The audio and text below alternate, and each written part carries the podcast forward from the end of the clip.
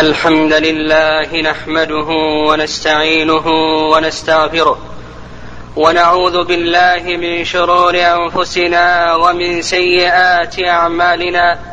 من يهده الله فلا مضل له ومن يضلل فلا هادي له. وأشهد أن لا إله إلا الله وحده لا شريك له. وأشهد أن محمدا عبده ورسوله. أما بعد فإن خير الحديث كتاب الله وخير الهدي هدي محمد صلى الله عليه وسلم وشر الأمور محدثاتها وكل محدثة بدعة وكل بدعة ضلالة. يا أيها الذين آمنوا اتقوا الله وقولوا قولا سديدا يصلح لكم أعمالكم ويغفر لكم ذنوبكم. ومن يطع الله ورسوله فقد فاز فوزا عظيما. عباد الله إن البلايا التي تنزل بالمسلمين والمصائب المتنوعة التي تحل التي تحل بهم في أبدانهم وأموالهم سببها معصية الله تعالى ومعصية رسوله صلى الله عليه وسلم. فاللهم مغفرتك اوسع من ذنوبنا فاغفر لنا ورحمتك ارجى عندنا من اعمالنا فارحمنا ربنا ظلمنا انفسنا واعترفنا بذنوبنا فاغفر لنا ذنوبنا جميعها يا ارحم الراحمين ان البلاء لا يمكن دفعه والمصيبه لا يمكن رفعها إلا, بال إلا بالأخذ بالأسباب المنجية من ذلك. فمن أسباب دفع البلاء ورفعه الرجوع إلى الله تعالى. قال الله عز وجل ظهر الفساد في البر والبحر بما كسبت أيدي الناس ليذيقهم بعض الذي عملوا لعلهم يرجعون. قل سيروا في الأرض فانظروا كيف كان عاقبه الذين من قبل. كان اكثرهم مشكر كان اكثرهم مشركين. فاقم وجهك فاقم وجهك للدين القيم.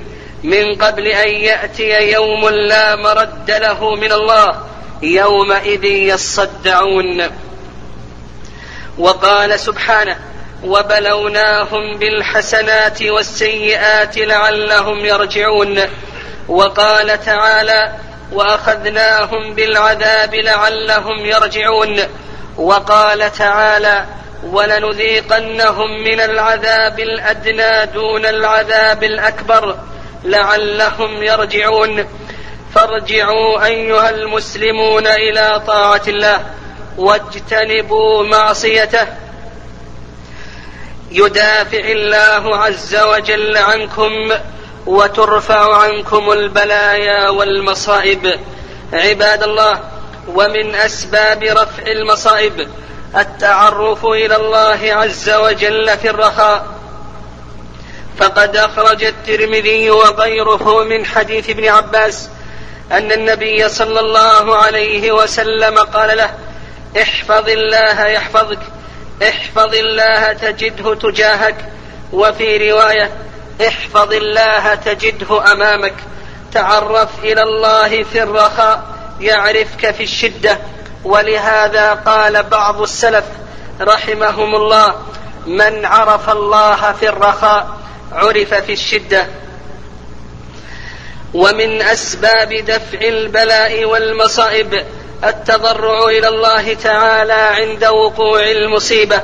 قال الله عز وجل ولقد أرسلنا إلى أمم من قبلك فأخذناهم بالبأساء والضراء لعلهم يتضرعون.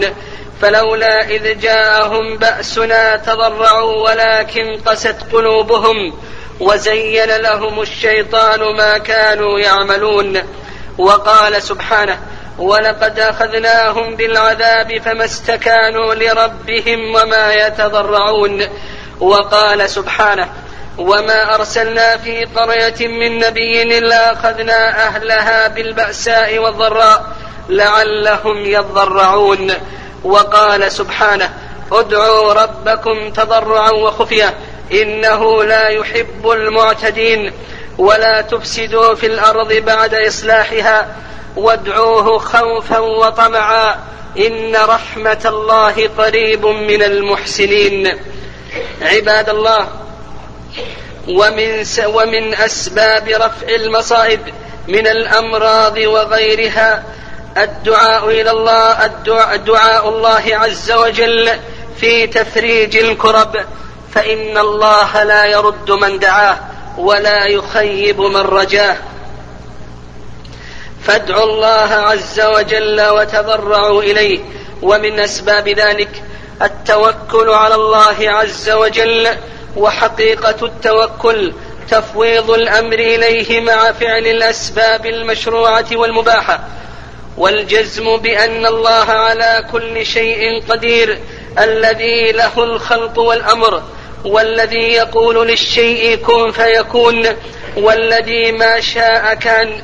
وما لم يشأ لم يكن فعلى المسلم دائما وأبدا أن يعلق قلبه بالله عز وجل رغبة ورهبة وخوفا ورجاء ومحبة. فمن توكل على الله كفاه ما أهمه من أمر دينه ودنياه. ومن يتوكل على الله فهو حسبه. إن الله بالغ أمره. قد جعل الله لكل شيء قدرا. ومن يتوكل على الله ومن يتوكل على الله فإن الله عزيز حكيم.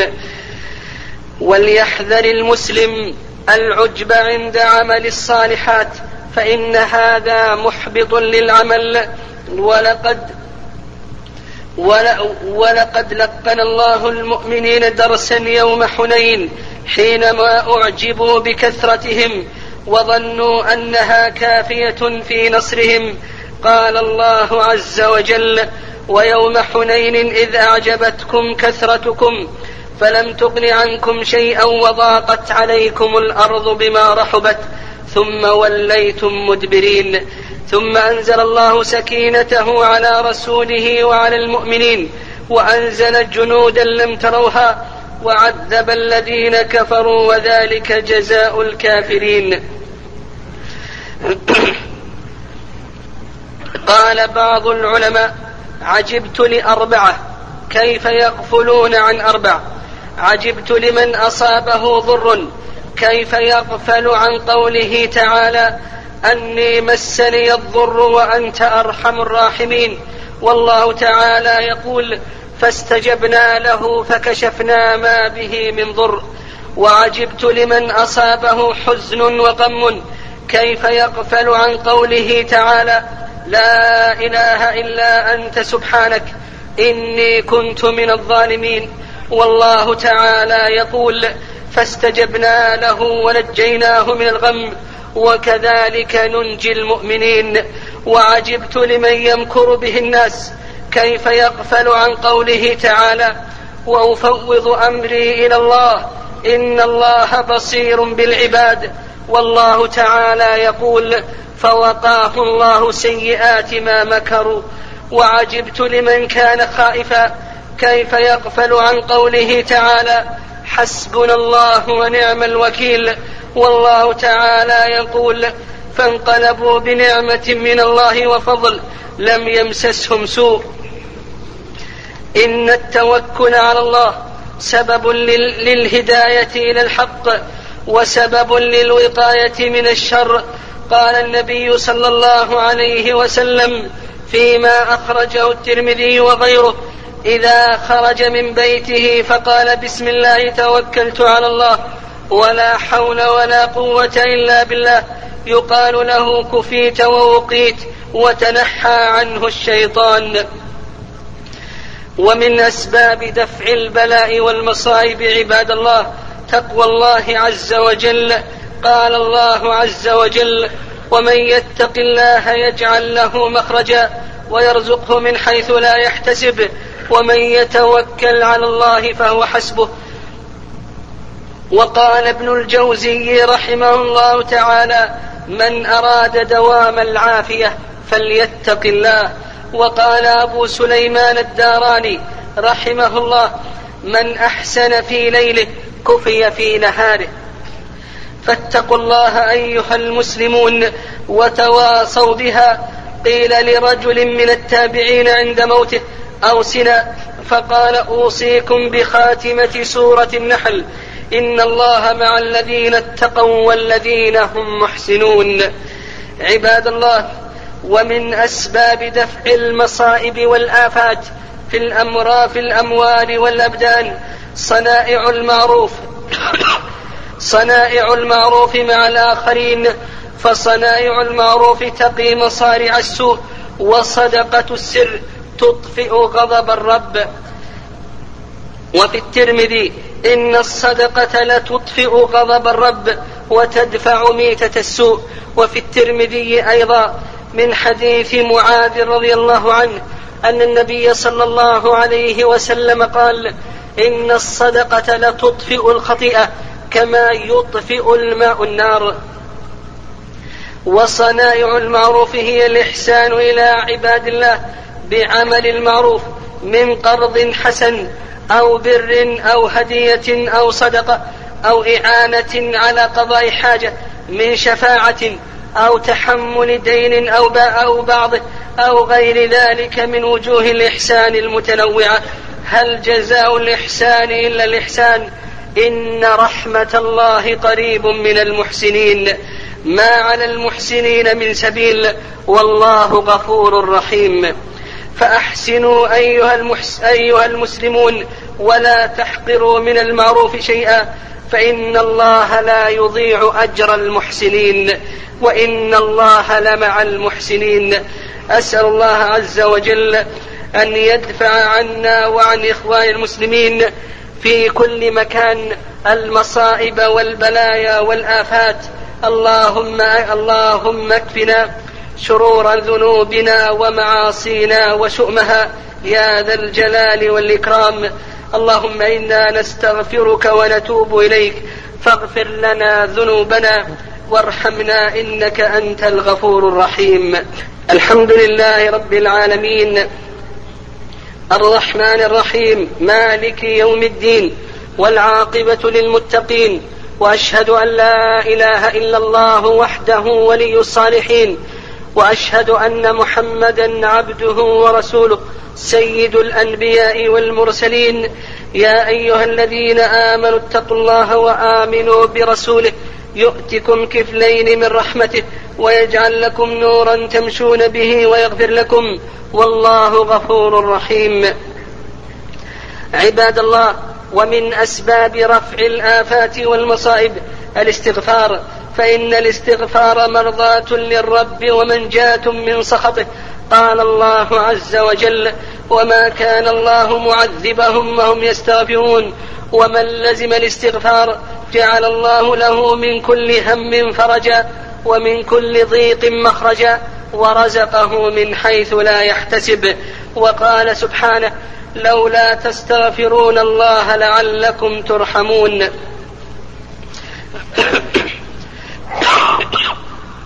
ومن أسباب دفع المصائب عباد الله التوبة إلى الله عز وجل قال الله عز وجل فإن يتوبوا يك خيرا لهم.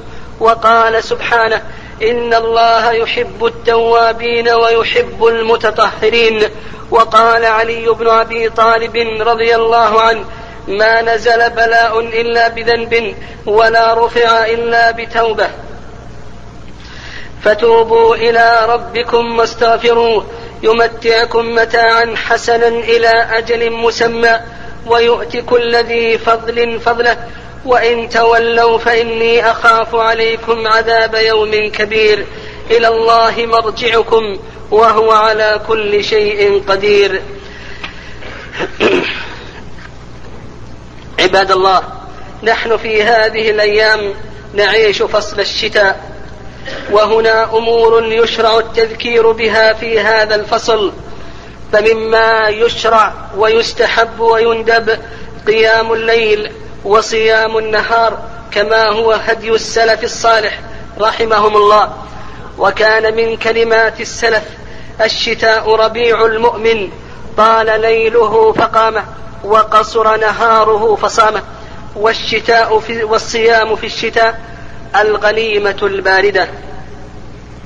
ومما يشرع أن يتذكر المسلم عند وجوده شدة البرد زمهرير جهنم فإن جهنم اشتكت إلى ربها وأن بعضها أكل بعضا فأذن الله عز وجل لها بنفسين نفس في الصيف ونفس في الشتاء فأشد ما تجدون من الحر والبرد فعندما تلامسون شدة هذا البرد فتذكروا زمهرير جهنم وشدة برودها برودتها مما يدفعكم إلى المبادرة والمسارعة إلى التوبة وامتثال الأمر واجتناب النهي.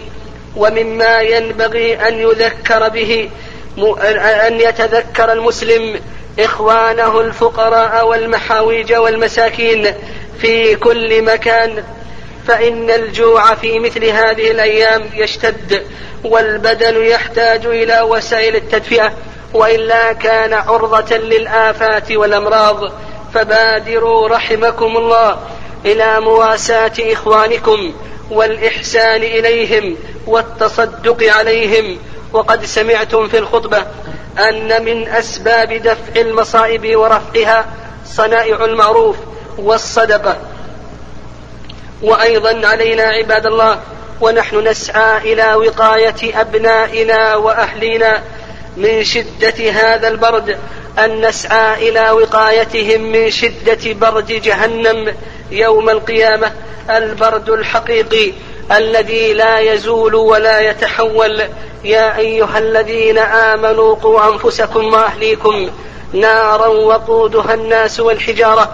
عليها ملائكة غلاظ شداد لا يعصون الله ما أمرهم ويفعلون ما يؤمرون.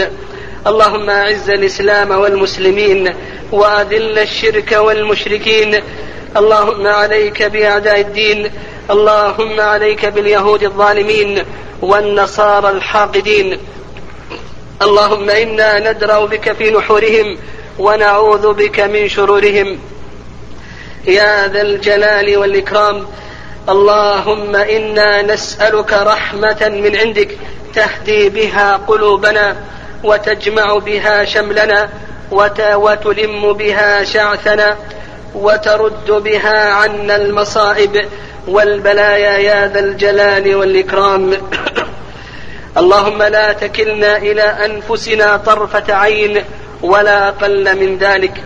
اللهم أصلح ولاة أمرنا وولاة أمور المسلمين وهيئ لهم الجلساء الصالحين الناصحين وأبعد عنهم يا ذا الجلال والإكرام جلساء السوء ومن لا خير فيه. اللهم إنا نسألك العفو والعافية في الدنيا والآخرة. ربنا اغفر لنا وارحمنا إنك أنت الغفور الرحيم. ربنا ظلمنا أنفسنا وإن لم تغفر لنا وترحمنا لنكونن من الخاسرين. اللهم أعدنا من مضلات الفتن ما ظهر منها وما بطن. اللهم فرج كرب المكروبين ونفس عسرة المعسرين واقض الدين عن المدينين. اللهم اشف مرضى المسلمين. اللهم اجعل ما أصابهم كفارة لسيئاتهم ورفعة لدرجاتهم. يا أرحم الراحمين. اللهم اغفر لموتى المسلمين. اللهم اغفر لهم وارحمهم. وعافهم واعف عنهم. وأكرم نزلهم. ووسع مدخلهم. واغسلهم بالماء والثلج والبرد. ونقي من الذنوب والخطايا. كما ينقى الثوب الأبيض من الدنس. اللهم أغثنا اللهم أغثنا اللهم أغثنا اللهم أسقنا الغيث ولا تجعلنا من القانطين. اللهم سقيا رحمة لا سقيا عذاب ولا هدم ولا غرق. اللهم صل وسلم وبارك على نبينا